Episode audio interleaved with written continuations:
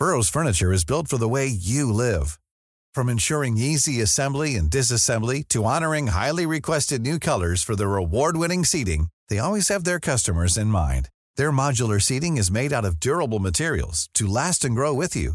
And with Burrow, you always get fast, free shipping. Get up to 60% off during Burrow's Memorial Day sale at burrow.com slash ACAST. That's burrow.com slash ACAST.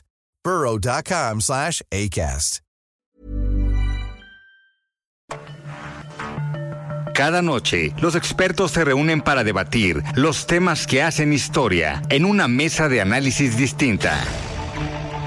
Aquí las entrevistas con los personajes y líderes de opinión, junto al análisis profundo de los temas trascendentes. Alfredo Ceja conduce un programa de Frente en Jalisco por el 100.3 de FM. Iniciamos.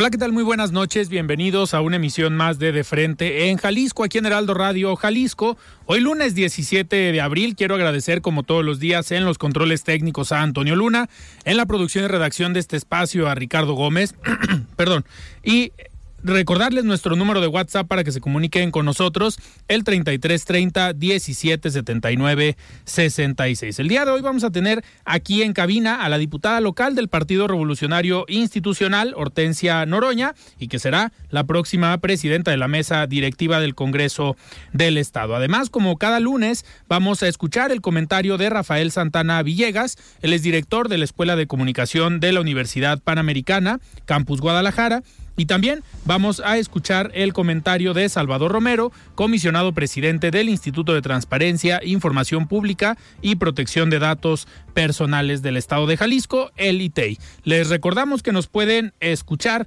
en nuestra página de internet heraldodemexico.com.mx, ahí buscar el apartado radio y encontrarán la emisora de Heraldo Radio Guadalajara. También nos pueden escuchar a través de iHeartRadio en el 100.3 de FM. Y les recordamos nuestras redes sociales para que se comuniquen también por esta vía. En Twitter me encuentran como arroba Alfredo Ceja R y en Facebook me encuentran como Alfredo Ceja. Y también ya tenemos el podcast de De Frente en Jalisco donde pueden escuchar todas las entrevistas. El análisis de Frente en Jalisco.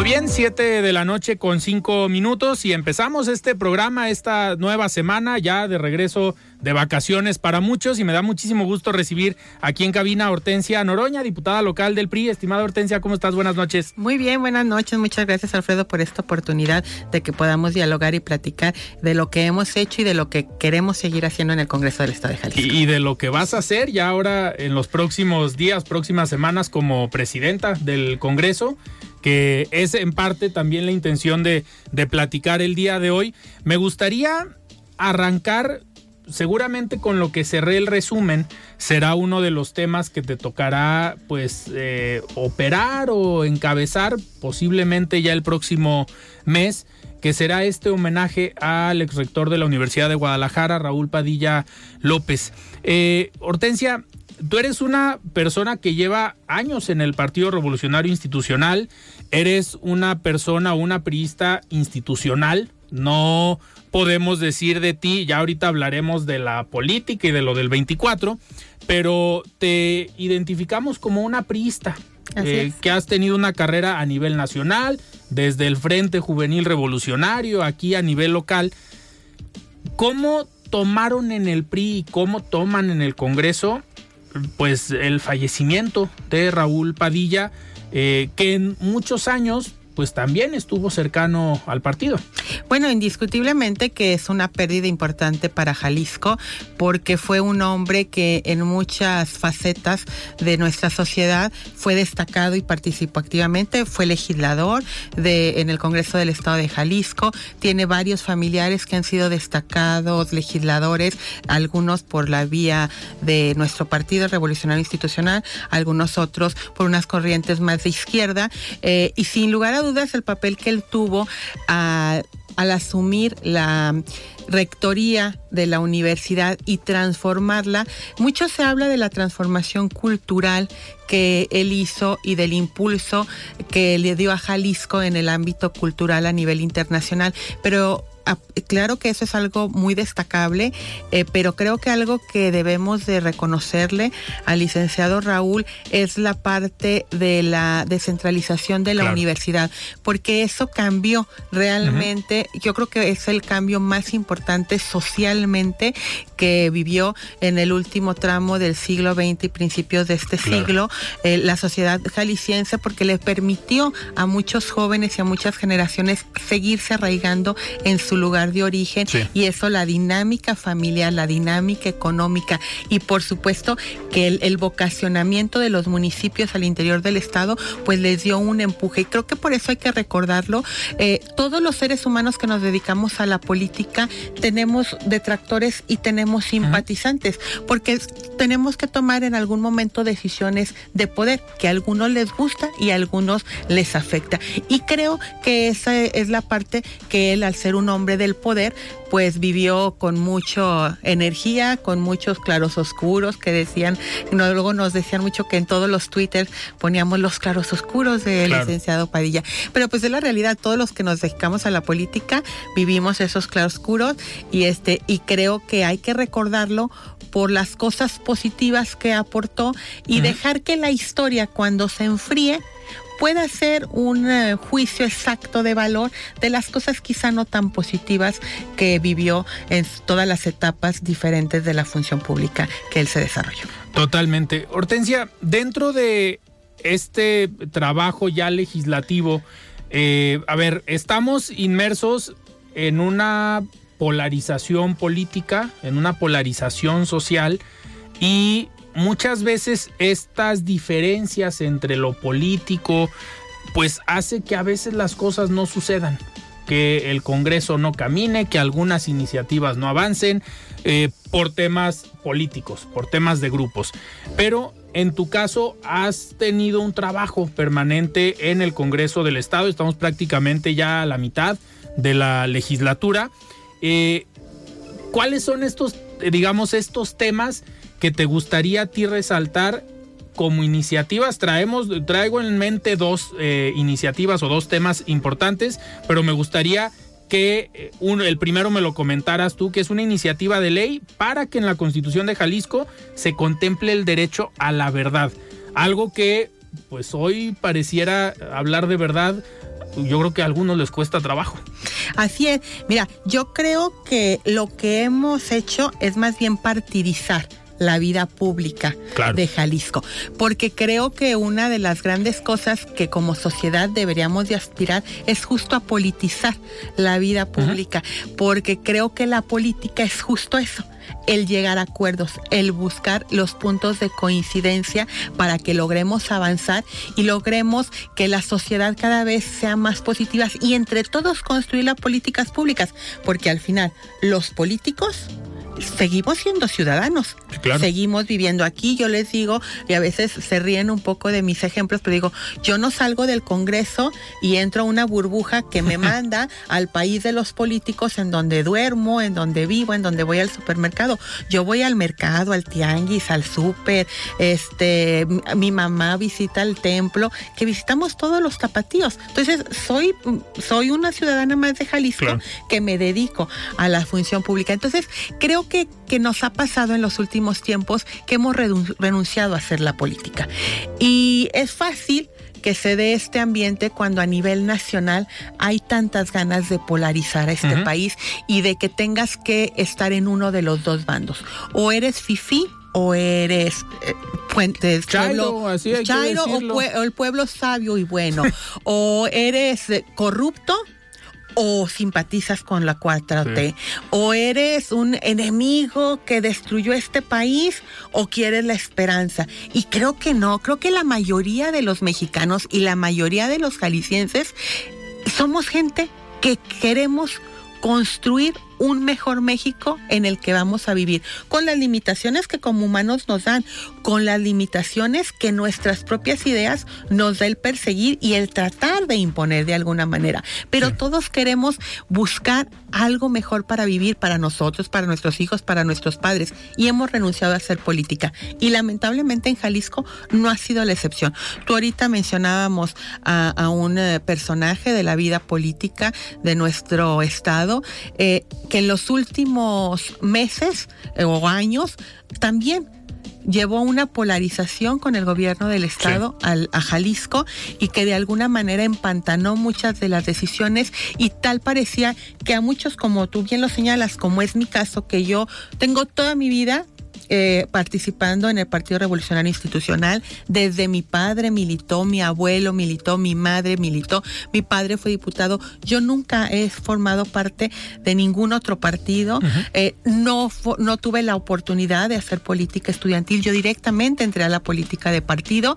Entonces no tenía por qué tomar parte. Claro. Porque no estaba en el contexto y me obligaban de alguna manera a tienes que estar con tiros o con troyanos. Creo que eso es, algo que no es positivo y que, insisto, no deberíamos, los que nos dedicamos a la función pública, renunciar a hacer política. Y la política es hablar, dialogar hasta que nos cansemos y lleguemos a un punto de acuerdo. La política se inventó para que no nos matáramos e impusiéramos nuestra opinión por medio de las armas y de la fuerza. Y hemos renunciado a eso. Y es lamentable que estando en pleno siglo XXI eh, renunciemos a esa parte de buscar consensos. Totalmente. Diputada, y ahora sí, entrando en la parte de esta iniciativa. Eh, ¿Qué nos puedes platicar? ¿Cómo, eh, más bien, cuál es el objetivo de esta iniciativa? Eh, ¿Qué se busca? Obviamente es, por lo que entiendo, pues generar acceso a la justicia, eh, pero una justicia real, transparente y obviamente que no se vean afectados los derechos humanos de cualquier persona que puede ser parte de un proceso judicial. Así es. Mira, yo creo que el acceso a la verdad es algo que va intrínseco al ser humano y que necesitamos que en la Constitución de Jalisco se reconozca. Y te voy a poner, por ejemplo, un caso muy paradigmático para hablar en boca propia. El caso del 22 de abril. Creo que nadie, a nadie más que a los pristas, nos interesa el conocer a fondo la verdad de qué pasó el 22 de abril. Porque hay grandes pristas de los cuales nos sentimos muy orgullosos que probablemente se les culpó por algo que no tenían responsabilidad y el partido claro que tiene necesidad y reclama que se sepa la verdad de cuál fue su actuación. Necesitamos saber sin ganas de hacer un linchamiento si Pemex tuvo responsabilidad, no para satanizarlos, pero sí para que evidenciemos esa responsabilidad y los procesos administrativos operativos que Pemex pudo haber hecho de manera irregular, los corrija y evitamos futuras tragedias de esta magnitud. Los afectados tienen derecho a saber qué pasó. ¿Qué, ¿Qué, pasó? Por lo cual ellos se, encuentran en este momento en un estado de salud eh, o de discapacidad o porque perdieron algún familiar o porque perdieron sus bienes. Entonces creo que con la verdad todo mundo gana. Ok. Eh, y eso es lo que nosotros buscamos con esa iniciativa. Hay veces que muchas de, este tipo de iniciativas creen que es con dedicatoria a alguien en particular o a un suceso en particular. Debemos de nunca olvidar que las leyes se hacen para nivel general y para mucho tiempo. Y por lo tanto debemos de no tenerles miedo, porque a veces esas mismas leyes que el día de hoy no nos gustan mucho, después nos pueden funcionar en un giro de la rueda de la fortuna de esta vida. Algún día las podemos utilizar para alguna necesidad que tengamos o hasta para reclamar alguna información en un puesto público que ostentemos en ese momento. Entonces, creo que este tipo de avances hay que ver más allá de lo mediático, de lo inmediato y creo que la verdad siempre saldrán ganando todo mundo.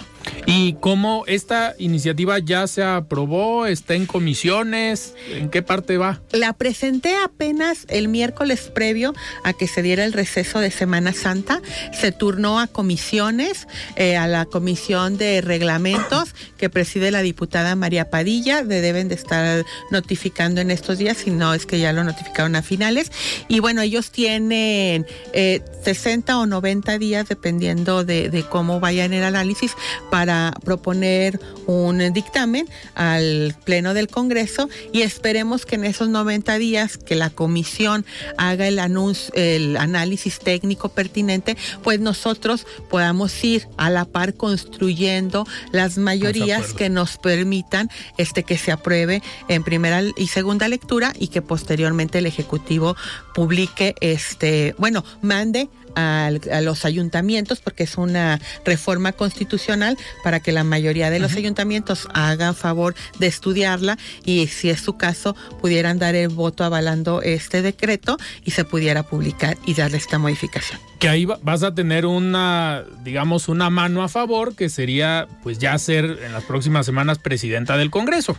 Pues sí, digamos que en esta ocasión me va a tocar, eh, como dicen, a los amigos darle justicia y sí, Claro, no, no, no creo que tú misma digas, no, esta no se puede votar hoy, como hay varias. Sí, sí, sí, mira, por ejemplo, el día de hoy tuvimos una rueda de prensa que señalaste en el resumen, nuevamente de los enfermos. Eh, renales, para, renales para la donación cadavérica y en vida. Y bueno, creo que esa es una de las leyes que todo mundo coincidimos en que debería de avanzar. A lo mejor en los comos eh, está el punto de que pudiéramos todavía estudiarlo y pudiéramos afinar.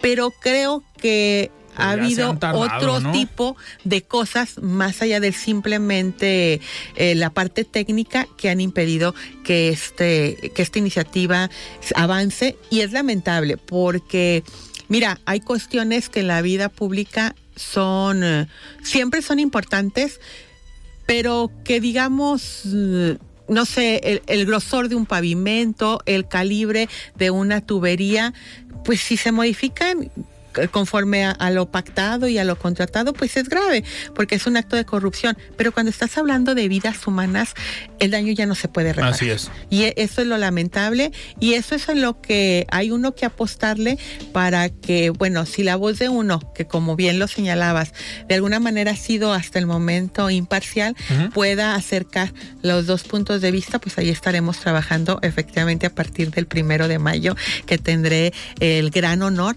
de presidir eh, el Congreso del Estado de Jalisco. Que ah, nos queda, bueno, nos queda todavía un minutito antes de ir a un corte y escuchar uno de los comentarios, pero tu llegada a la presidencia del Congreso, leímos ahí algunos trascendidos, ya ves que en la política a veces se, se, se dan los trascendidos, pues que hubo ahí una negociación interesante para decidir, sabíamos o se pensaba que le tocaba al PRI, la mesa directiva pero había alguien más, el diputado Julio Covarrubias, que parecía que había levantado la mano eh, también ¿Cómo fue la negociación para que quedaras tú? Bueno, al final del inicio de la legislatura se van, se dice cuál será el orden en que ocuparemos las diferentes fuerzas políticas las presidencias del partido. Efectivamente, dentro de la fracción se nos preguntó quiénes tenían interés. Los cuatro diputados, eh, a excepción del coordinador, manifestamos nuestro interés.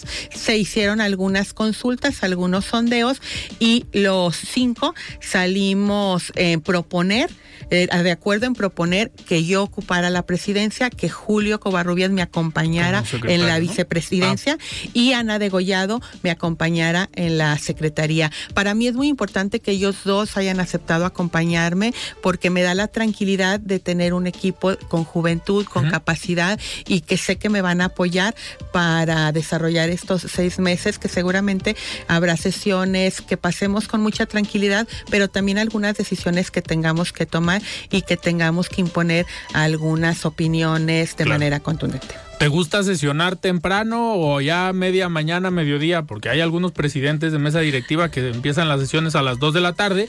¿Por qué lo digo? Porque luego los invitamos aquí a de frente en Jalisco y siguen en sesión y se les complica. Te voy a decir que me gusta, Alfredo. A mí me gusta sesionar con formalidad. Yo fui diputada en la 57 legislatura cuando tenía 27 años y aprendí a que el Congreso era un espacio formal de respeto, de acuerdos y de garantías para la sociedad. Creo que en esta parte hemos quedado a deber algunos esta legislatura porque efectivamente no sabemos qué día sesionemos, no sabemos a qué hora sesionemos, nos citan a las 11, empezamos a las 6 de la tarde. Entonces creo que debemos de regresarle la formalidad. Los 38 diputados que conformamos esta legislatura son hombres de bien, son hombres que tratan de aportar lo mejor que tienen para el estado de Jalisco, eh, con diferentes maneras del cómo lograr pero creo que son hombres positivos y creo que el regresarle la formalidad es simplemente el que volvamos a poner un poquito de método este, y que nos volvamos a, poner de acuerdo y eso nos ayudará hasta para nuestras agendas propias y las agendas, ¿por qué no? Políticas partidistas que seguramente muchos ya empezarán o ya empezaremos. Muy bien, ahorita, ahorita en el siguiente bloque vamos a platicar de esto. Estamos platicando con la diputada Hortensia Noroña. Vamos a escuchar el comentario de Salvador Romero, comisionado presidente del Instituto de Transparencia, Información Pública y Protección de Datos Personales. Estimado Salvador, ¿cómo estás? Buenas noches. La voz de los expertos.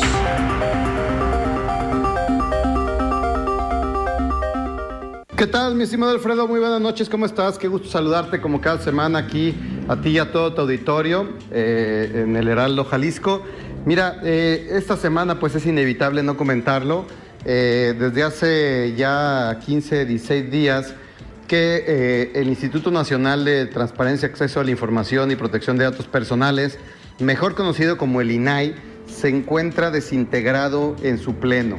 ¿Esto qué significa? Pues básicamente, Alfredo, que no pueden sesionar, que no tienen oportunidad de tener sesiones y por lo tanto que no pueden resolver los recursos que se presentan ante ellos. ¿Qué es un recurso de acceso a información? Eh, mira, básicamente es cuando una autoridad federal le niega la entrega de información pública a una persona, esta persona tiene el derecho de interponer un recurso ante el INAI para que éste resuelva, en definitiva, si procede o no procede la reserva de la información o la no entrega de la información por la causa que se haya pretendido negar dicho acceso. Esto es súper importante porque tan solo en el año 2022, Alfredo, el INAI modificó, revocó más de 10 mil, 10 mil solicitudes de acceso a información de autoridades federales. ¿Qué quiere decir? Que alrededor de 25 resoluciones por día, en promedio, contando sábados y domingos y días inhábiles, determinó el INAI el que la autoridad federal entregara más información de la que se le solicitó originalmente. Ahora que no tenemos un INAI completamente integrado, es decir, que con cuatro integrantes no puede funcionar adecuadamente, no puede sesionar, quiere decir que estos eh, recursos se van a quedar ahí en el limbo hasta que el Senado de la República designe a las tres personas que debieran o que habrán de cubrir estas tres vacantes que se encuentran de comisionadas y comisionados en este momento. Esto es súper grave, súper preocupante, porque representa una grave violación a derechos humanos de las y de los mexicanos. Dos derechos humanos o dos derechos fundamentales en concreto protege el INAI. El derecho de acceso a la información pública y el derecho a la protección de datos personales. Eso quiere decir que ahorita, en este momento, sin la debida integración del INAI, la transparencia se encuentra suspendida en nuestro país el acceso a la información pública se encuentra suspendido en nuestro país y la protección de datos personales se encuentra suspendida en nuestro país, por lo menos en lo que ve a la segunda instancia o a la instancia revisora de las acciones que cometen o que ejecutan los sujetos obligados a proteger ambos derechos fundamentales. Esto es gravísimo, es un retroceso de más de 20 o 30 años, Alfredo. Estamos otra vez en el milenio pasado, básicamente, sin el funcionamiento del INAI. El INAI es un órgano que surgió, que nació de una exigencia social, de una exigencia ciudadana. Es falso que el INAI se haya creado para eh, simular combate a la corrupción. Es completamente falso. El INAI surgió de un pueblo eh, eh, que exigía transparencia, que exigía rendición de cuentas,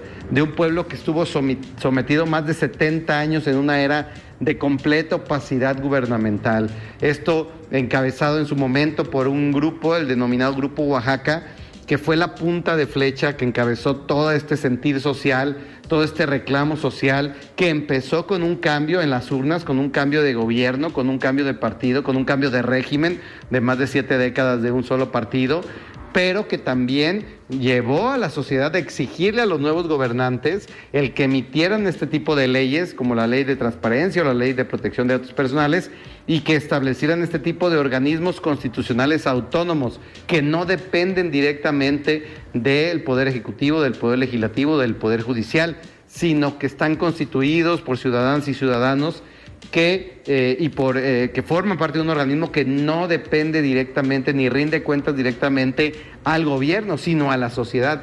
Por eso es tan grave que el INAI no esté funcionando en este momento, porque una persona que actualmente se le niegue el derecho a la información, la entrega de expedientes, documentos públicos, no tendrá una instancia administrativa expedita, gratuita, que vele, tutele por su derecho a la información.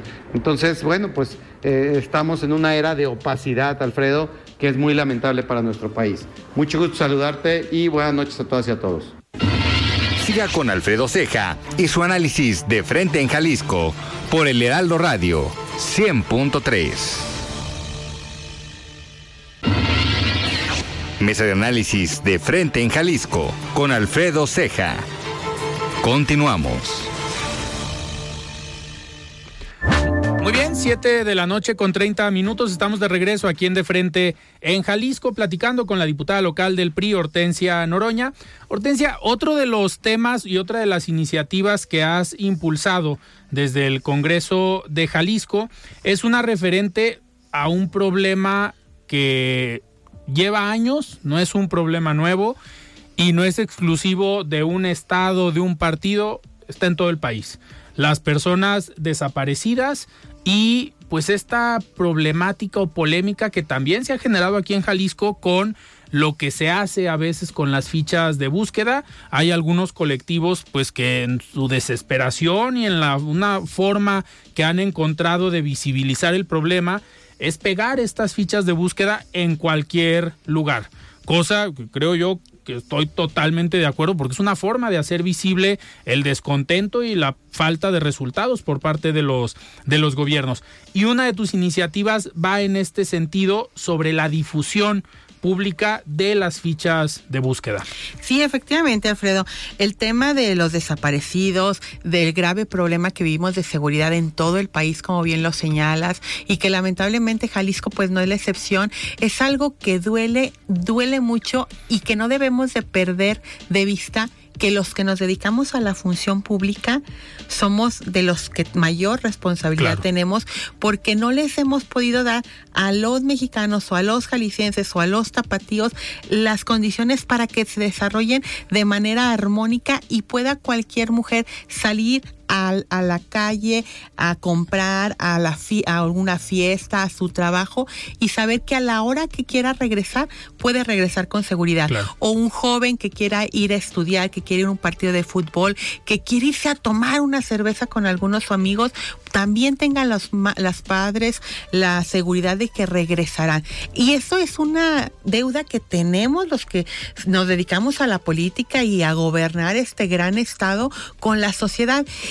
Y cuando alguna familia sufre la gran preocupación de tener un familiar desaparecido, pues lo que menos quiere es saber dónde puede o no puede pegar la ficha para que le ayuden a buscar a su familiar desaparecido. Ellos viven una angustia permanente, un suplicio que no tiene fin.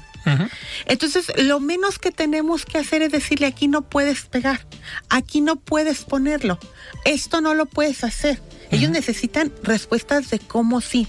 Y justamente en esta búsqueda de encontrar los canales, los canales, perdón, que un poco distensionen estos eh, procesos tan polarizantes, es que nosotros estamos proponiendo que de entrada en los canales que tiene una participación el gobierno, Claro. como es el canal oficial y el canal del Congreso, haya una obligación de difundir todas estas cédulas de búsqueda Claro.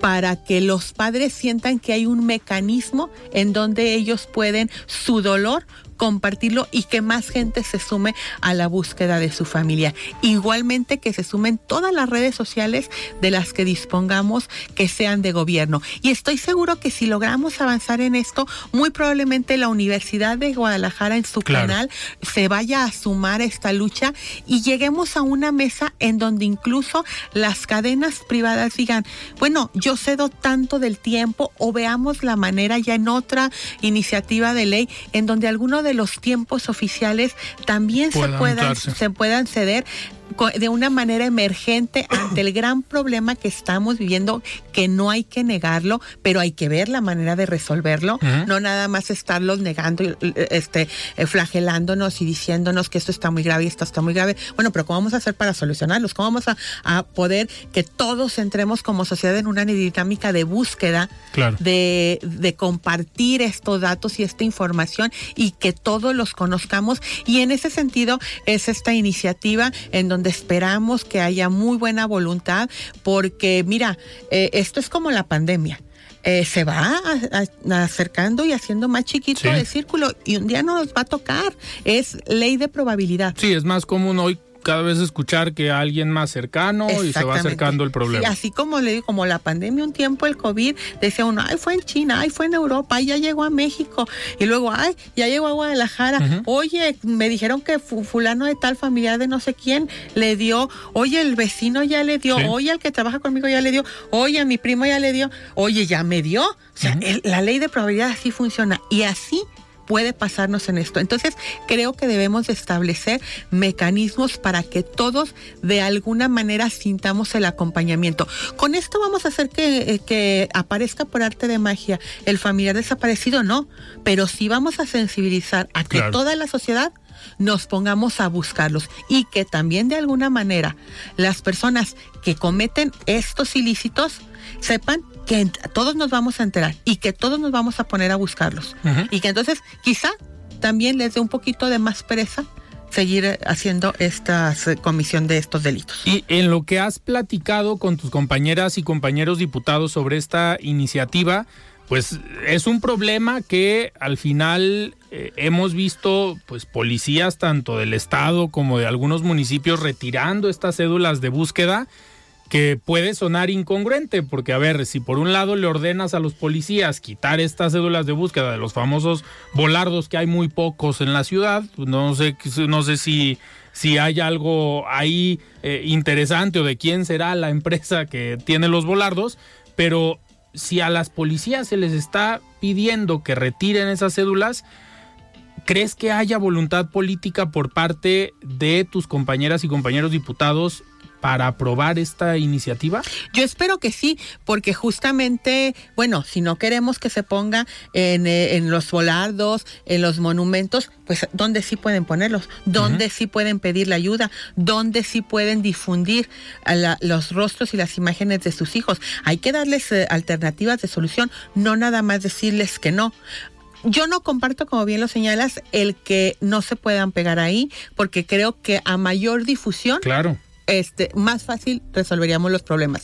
Pero algunos eh, tratan temas de que el turismo, de que no se ve bonito, como si importara la- los conceptos de belleza ante el dolor de una madre, de un padre o de un hijo que no sabe dónde está Totalmente. su familia. Entonces creo que luego no se pone en la balanza cuestiones iguales, sino que se quieren comparar, ahora sí que peras con manzanas, y pues no, no, o sea, nunca puedes eh, pensar que es mejor que se vea un edificio bonito o que una madre deje de sufrir. Sí, Creo totalmente. que no hay, no hay punto de comparación. Y creo que en ese sentido podremos lugar- lograr el acompañamiento, porque bueno, vamos viendo, a lo mejor con estas líneas de difusión, vamos inhibiendo a que no se peguen. A lo mejor otro punto de vista sería que en algunos puntos estratégicos de la ciudad pusiéramos como un gran pintarrón en donde ahí pudieran ellos. Que hoy está ya la glorieta, la glorieta de los héroes, que es la glorieta de los desaparecidos. Pero pudiéramos poner una estructura similar en la,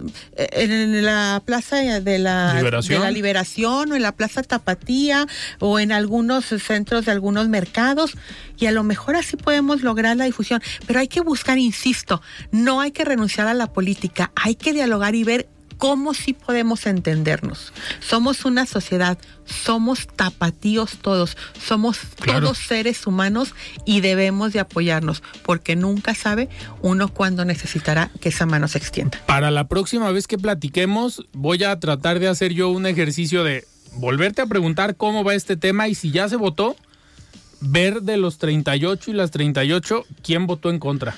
Porque creo que eso va a ser muy interesante, saber quién se negó a este tipo de ejercicios. Yo espero venir a decirte que por unanimidad este, logramos sacar el consenso de estas iniciativas que creo que a todos nos benefician y que, insisto, no tienen unos tintes eh, partidistas, es simplemente el poder. Millions of people have lost weight with personalized plans from Noom, like Evan, who can't stand salads and still lost 50 pounds. Salads generally for most people are the easy button, right? For me, that wasn't an option. I never really was a salad guy. That's just not who I am. But Noom worked for me. Get your personalized plan today at Noom.com. Real Noom user compensated to provide their story. In four weeks, the typical Noom user can expect to lose one to two pounds per week. Individual results may vary. I'm Sandra, and I'm just the professional your small business was looking for. But you didn't hire me because you didn't use LinkedIn jobs. LinkedIn has professionals you can't find anywhere else, including those who aren't actively looking for a new job but might be open to the perfect role, like me. In a given month, over 70% of LinkedIn users don't visit other leading job sites. So if you're not looking on LinkedIn, you'll miss out on great candidates like Sandra. Start hiring professionals like a professional. Post your free job on linkedin.com/people today. Poder aportar ante una situación que por, no porque no lo digamos o no lo mencionemos va a dejar Claro. de existir. Totalmente. Eh, Hortensia, vamos entrando poquito a lo político, que también nos gusta aquí en De Frente en Jalisco. Ya viene el 24 y hace rato comentaba que eres una persona institucional, toda tu vida has militado en el PRI. ¿Cuál es tu postura frente a la alianza? Va la alianza, digo, aquí en, De Frente en Jalisco, cada dos semanas tenemos la mesa de dirigentes de partidos y han venido Natalia Juárez, eh, la dirigente del PAN, la dirigente del PRI, para hablar sobre su postura y por lo que nos han comentado, la alianza va. Tú estás de acuerdo, obviamente, en la alianza, militas en el PRI, pero ¿cómo van estos trabajos y cómo va este, eh, digamos, estas negociaciones políticas al interior del PRI? Mira, yo llegué al PRI en el momento en que nuestro opositor era Acción Nacional. Eh, entonces es complicado para nosotros el pensar en caminar juntos, pero también tuve la gran experiencia de ser diputada federal del 18 al 21 en la pasada legislatura y me pude dar cuenta del daño que Morena le está haciendo a este país, de cómo hay un- una cerrazón en donde han renunciado los diputados de Morena a su capacidad de interlocución, de análisis y de discusión de cualquier propuesta Sí. por el simple hecho de que venga de un partido distinto a los de ellos o a los que hacen alianza con ellos. Entonces, a raíz de ahí vi la importancia de hasta con quien pensamos muy distinto podernos aliar. Primero, vamos a, conten- a contener que este país se salve y ya Claro. luego vemos cuál es la mejor manera de gobernarlo. Entonces, sí, soy una mujer profundamente priista y el día de hoy convencida, una aliancista convencida. Tuve la fortuna, soy parte de, esta- de la dirigencia eh, que encabeza la diputada Laura Aro, eh, pero también fui parte de la dirigencia del ingeniero Ramiro Hernández y de Verónica Flores y nos tocó operar y trabajar una alianza federal y nos dimos cuenta de que sí hay éxito. Eh, los resultados locales fueron muy distintos a los de resultados Sí. federales. Los resultados federales, Jalisco se fue a tercios. Tiene siete diputados MC, siete diputados Morena Morena, y, y seis, seis la diputados Alianza. la alianza. Entonces creo que sí podemos dar la batalla y creo que México se lo merece y al final este país fue construido por esas dos fuerzas políticas que son el PRI y el PAN. En muchos momentos de crisis, el diálogo y la alianza y la el anteponer la política permitió que se eh, instituyeran organismos tan importantes como el INE, que se diera la representación proporcional para que las minorías tuvieran una voz en los congresos y todos estos avances, el Seguro Social, la Comisión Federal de Electricidad, que tienen muchísimas cosas que mejorar, porque cada uno se creó en un momento histórico distinto al actual. Y se tienen que ir adecuando. Y lo que modifiquemos ahorita y avancemos en 20 años se tendrá que actualizar, pero eso no significa que todo sea malo y que todo lo tengamos que borrar. Y no, no todos los que militamos y tenemos mucho tiempo haciendo política, ni todos somos corruptos, ni todos no nos importa México. La mayoría somos personas honestas, personas de bien, que venimos a contribuir para que México sea más importante, sea más grande y sea un mejor lugar para vivir. Y, por ejemplo, en esta eh, decisión que seguramente tomarán desde la alianza, pues obviamente va a haber nueve gubernaturas que se tendrán que repartir seguramente por lo que se ve, van a ser cinco mujeres, cuatro hombres. En Jalisco, ¿cómo ves el panorama? ¿Qué te gustaría que encabezara mujer, que encabezara hombre? Ya, digo, dando algunos nombres, aquí en De Frente en Jalisco hemos hecho ya los martes de destape. En la mesa de los martes ya han venido varios y varias candidatas que ya han dicho queremos ser eh, gobernadores de Jalisco. En el PRI, por lo que sabemos y en, en algunas reuniones se ha platicado, pues hay dos que ya levantaron la mano, que se escuchan. Uno, la dirigente estatal, Laura Aro, y por otro lado, el coordinador de diputados, Hugo Contreras. ¿Qué prefiere Hortensia? Porque eres legisladora, pero eres una persona cercana también a Alejandro Moreno, que seguramente tendrá esta influencia. Ahorita vamos a ver si se va o no se va, pero ¿qué prefiere Hortensia, mujer o hombre, para encabezar la candidatura por parte del PRI. Ya luego veremos de la alianza, a ver quién queda. Yo lo que deseo fervientemente por el bien de Jalisco es que el próximo o la próxima gobernadora sea emanado de la alianza. Sé que nos vamos a poner de acuerdo, sé que faltan muchas cosas que decidir y muchos escenarios que establecer. Uno de ellos efectivamente será eh, la paridad de género en las gubernaturas, otros serán los acuerdos que tengamos que hacer con las diferentes fuerzas que conformarán la alianza. Yo creo que el pro, que en el próximo mes de junio eh, tenemos un gran reto y es en el que todos los que militamos en alguno de los partidos que conformamos la alianza debemos de estar ahorita 100%, que es en que el Estado de México y el Estado de Coahuila sigan siendo gobernados por buenos mexicanos y que sigan por la ruta del progreso. Y estoy segura que así mismo nos pondremos de acuerdo en un análisis, en un contexto nacional, para que se tome la mejor decisión que le dé el mejor rumbo a Jalisco. Con Laura Laro soy parte del comité eh, y con Hugo Contreras me une una amistad de muchos años. Él y yo iniciamos juntos. Bueno, él ya más tiempito, pero este, pero iniciamos juntos. Yo fui su secretaria general en el Frente Juvenil. Cuando él se fue de candidato a Ciudad Guzmán, yo me quedo en la titularidad del Frente Juvenil. Y ahí es donde conozco a Alejandro Moreno. Y después de dar la batalla con Roberto Madrazo, este, los dos nos vamos a emprender la lucha de ser los dirigentes a nivel nacional del Frente, Juvenil. Y desde entonces nunca hemos, eh, nunca nos hemos distanciado ni hemos perdido ni contacto ni amistad como con muchos otros jóvenes de esa generación. Eh, soy eh, admiro profundamente a Carolina Villano, nuestra secretaria general, a Beatriz Paredes, para mí es un referente. Tengo un profundo cariño y estimación con Rubén Moreira. Eh, sí, soy una mujer priista, mis amistades están en el PRI. Siempre he tenido el respaldo, el apoyo y el consejo de Ramiro Hernández. es mi familia el PRI, ahí me siento cómoda, ahí tengo buenos amigos y ahí me quiero seguir desarrollando porque además sé que hay hombres de bien que le van a aportar mucho a nuestro estado, a nuestra ciudad y a nuestro país. Entonces, ¿vas a seguir siendo institucional? Quien sea, quien llegue, sea Laura Aro o sea Hugo Contreras, ahí vas a estar haciendo campaña. Voy a estar haciendo campaña por el PRI, voy a estar haciendo campaña por la alianza.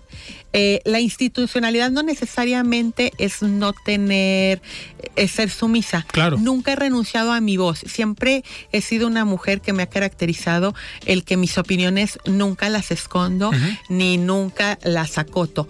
Pero cuando el partido no se equivoca, eh, sí, sí voy a seguir apoyando y este y espero por supuesto y ahorita lo que nos debe de ocupar es que el PRI tenga las mejores condiciones para también llegar a la mesa de la alianza con la mejor la mayor ventaja posible y que podamos encabezar el mayor número de espacios en el estado de Jalisco y por supuesto a nivel federal. Totalmente. Hortensia, ¿y qué sigue para Hortensia Noroña? ¿Qué viene? Yo creo que soy una mujer que todos los días hace campaña. La mejor manera de hacer campaña realizando mi trabajo. Eh, a mí no me gusta decir que no aspiro. Sí, yo siempre aspiraré a continuar en la vida pública. Me gusta mucho la parte legislativa.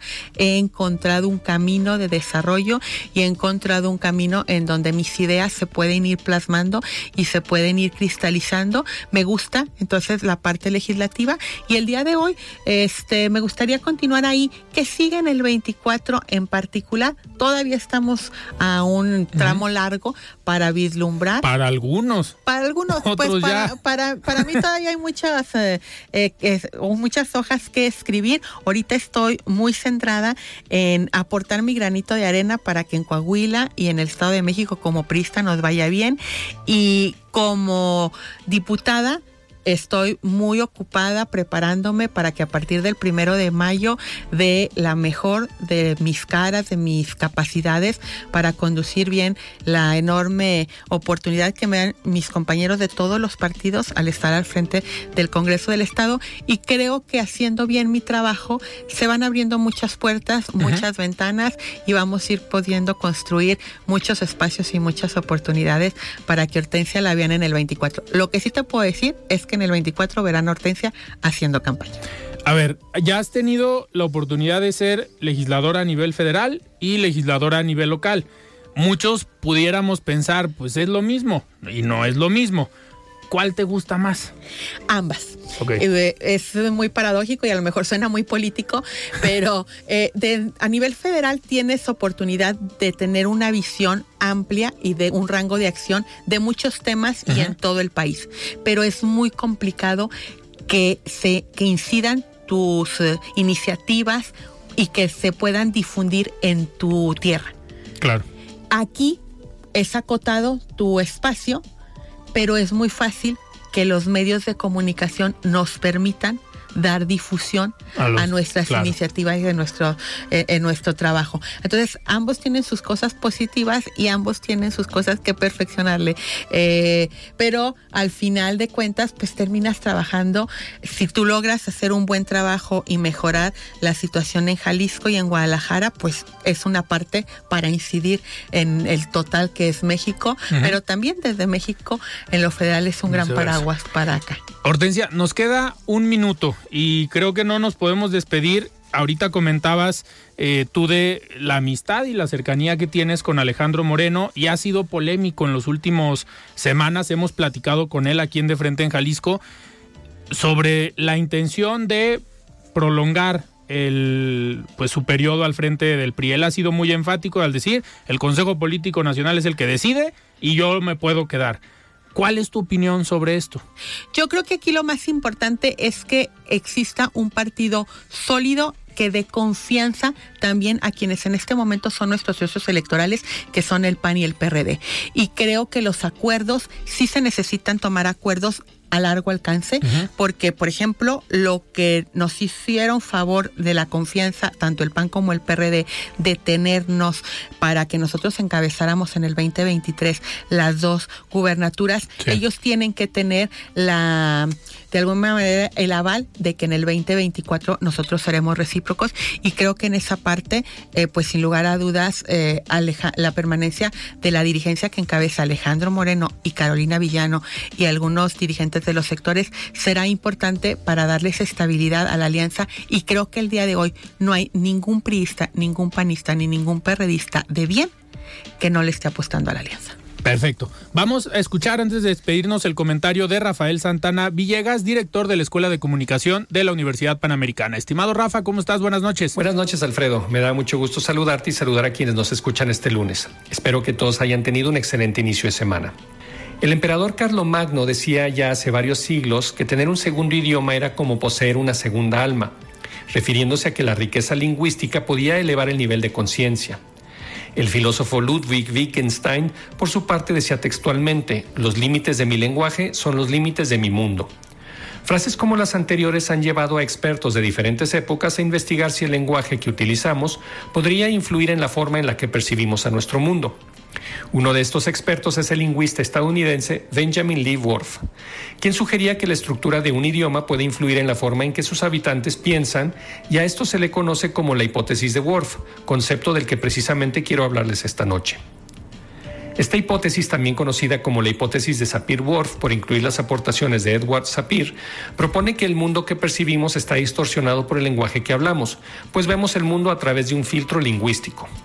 Para la investigadora Fernanda Pérez Gay Juárez, la propuesta de Worf parte de que las palabras de nuestro lenguaje determinan la forma en la que vemos y experimentamos el mundo. Un ejemplo de esto lo encontramos en un experimento que narra el escritor Jorge Ratia y que fue realizado con participantes alemanes y españoles. A todos se les pidió que describieran una llave, palabra que en alemán tiene un género masculino y que en español tiene un género femenino. En este caso, los alemanes la describieron en general como dura, metálica, pesada y útil, mientras que los españoles escogieron cualidades como bonita, dorada, pequeña y brillante. La estructura fonética también influye en la manera en la que los hablantes de un idioma procesan la información, y así encontramos que en el chino mandarín se usa el tono de voz para distinguir entre diferentes palabras, y de esta manera los hablantes de este idioma son capaces de identificar cambios de tono en una conversación de una mejor manera que los hablantes de otros idiomas. Otro ejemplo que daba Worf señala que la percepción que uno tenga del tiempo depende del número de tiempos verbales que contenga su lengua materna, y por ello afirmaba que la lengua Hopi, hablada por una etnia indígena de Arizona, no tenía tiempos verbales y por tanto carecía de un concepto del tiempo. Caso similar con los indios Piraja en la Amazonia brasileña, quienes han demostrado ser gente inteligente y sensible a pesar de que en su lengua no existe el concepto de números, por lo que no tienen nociones del dinero y tasan sus trueques sin una medida en específico y con simples apreciaciones. Como suele ocurrir en estos casos, existen los detractores de la hipótesis de Worf, que niegan que el lenguaje deforma la cultura y afirman que es todo lo contrario, que es la cultura la que forma el lenguaje. Independientemente de la manera en que se vea, la realidad es que tener la capacidad de comprender lenguajes distintos a nuestra lengua madre nos abre un abanico cultural enorme y nos permite establecer vínculos con otras realidades y formas de pensar, lo cual siempre favorecerá el entendimiento entre las personas. Hasta aquí mi comentario de esta noche, Alfredo. Agradezco mucho tu atención y la de quienes nos escuchan y les recuerdo que soy Rafael Santana y me encuentran en Twitter como arroba rsantana71 por si desean seguir la conversación. Buenas noches y excelente inicio de semana. Muchísimas gracias, Rafael, por este comentario. Hortensia, nos despedimos. Muchísimas gracias. Gracias, Alfredo, y esperamos vernos y oírnos pronto. Muchísimas gracias. Nosotros nos despedimos. Yo soy Alfredo Ceja. Muy buenas noches. Alfredo Ceja los espera de lunes a viernes para que junto con los expertos y líderes de opinión analicen la noticia y a sus protagonistas. Esto fue De Frente en Jalisco, otra exclusiva de El Heraldo Radio. Hey, it's Danny Pellegrino from Everything Iconic. Ready to upgrade your style game without blowing your budget? Check out Quince. They've got all the good stuff shirts and polos, activewear, and fine leather goods, all at 50 to 80% less than other high end brands. And the best part? They're all about safe, ethical, and responsible manufacturing. Get that luxury vibe without the luxury price tag.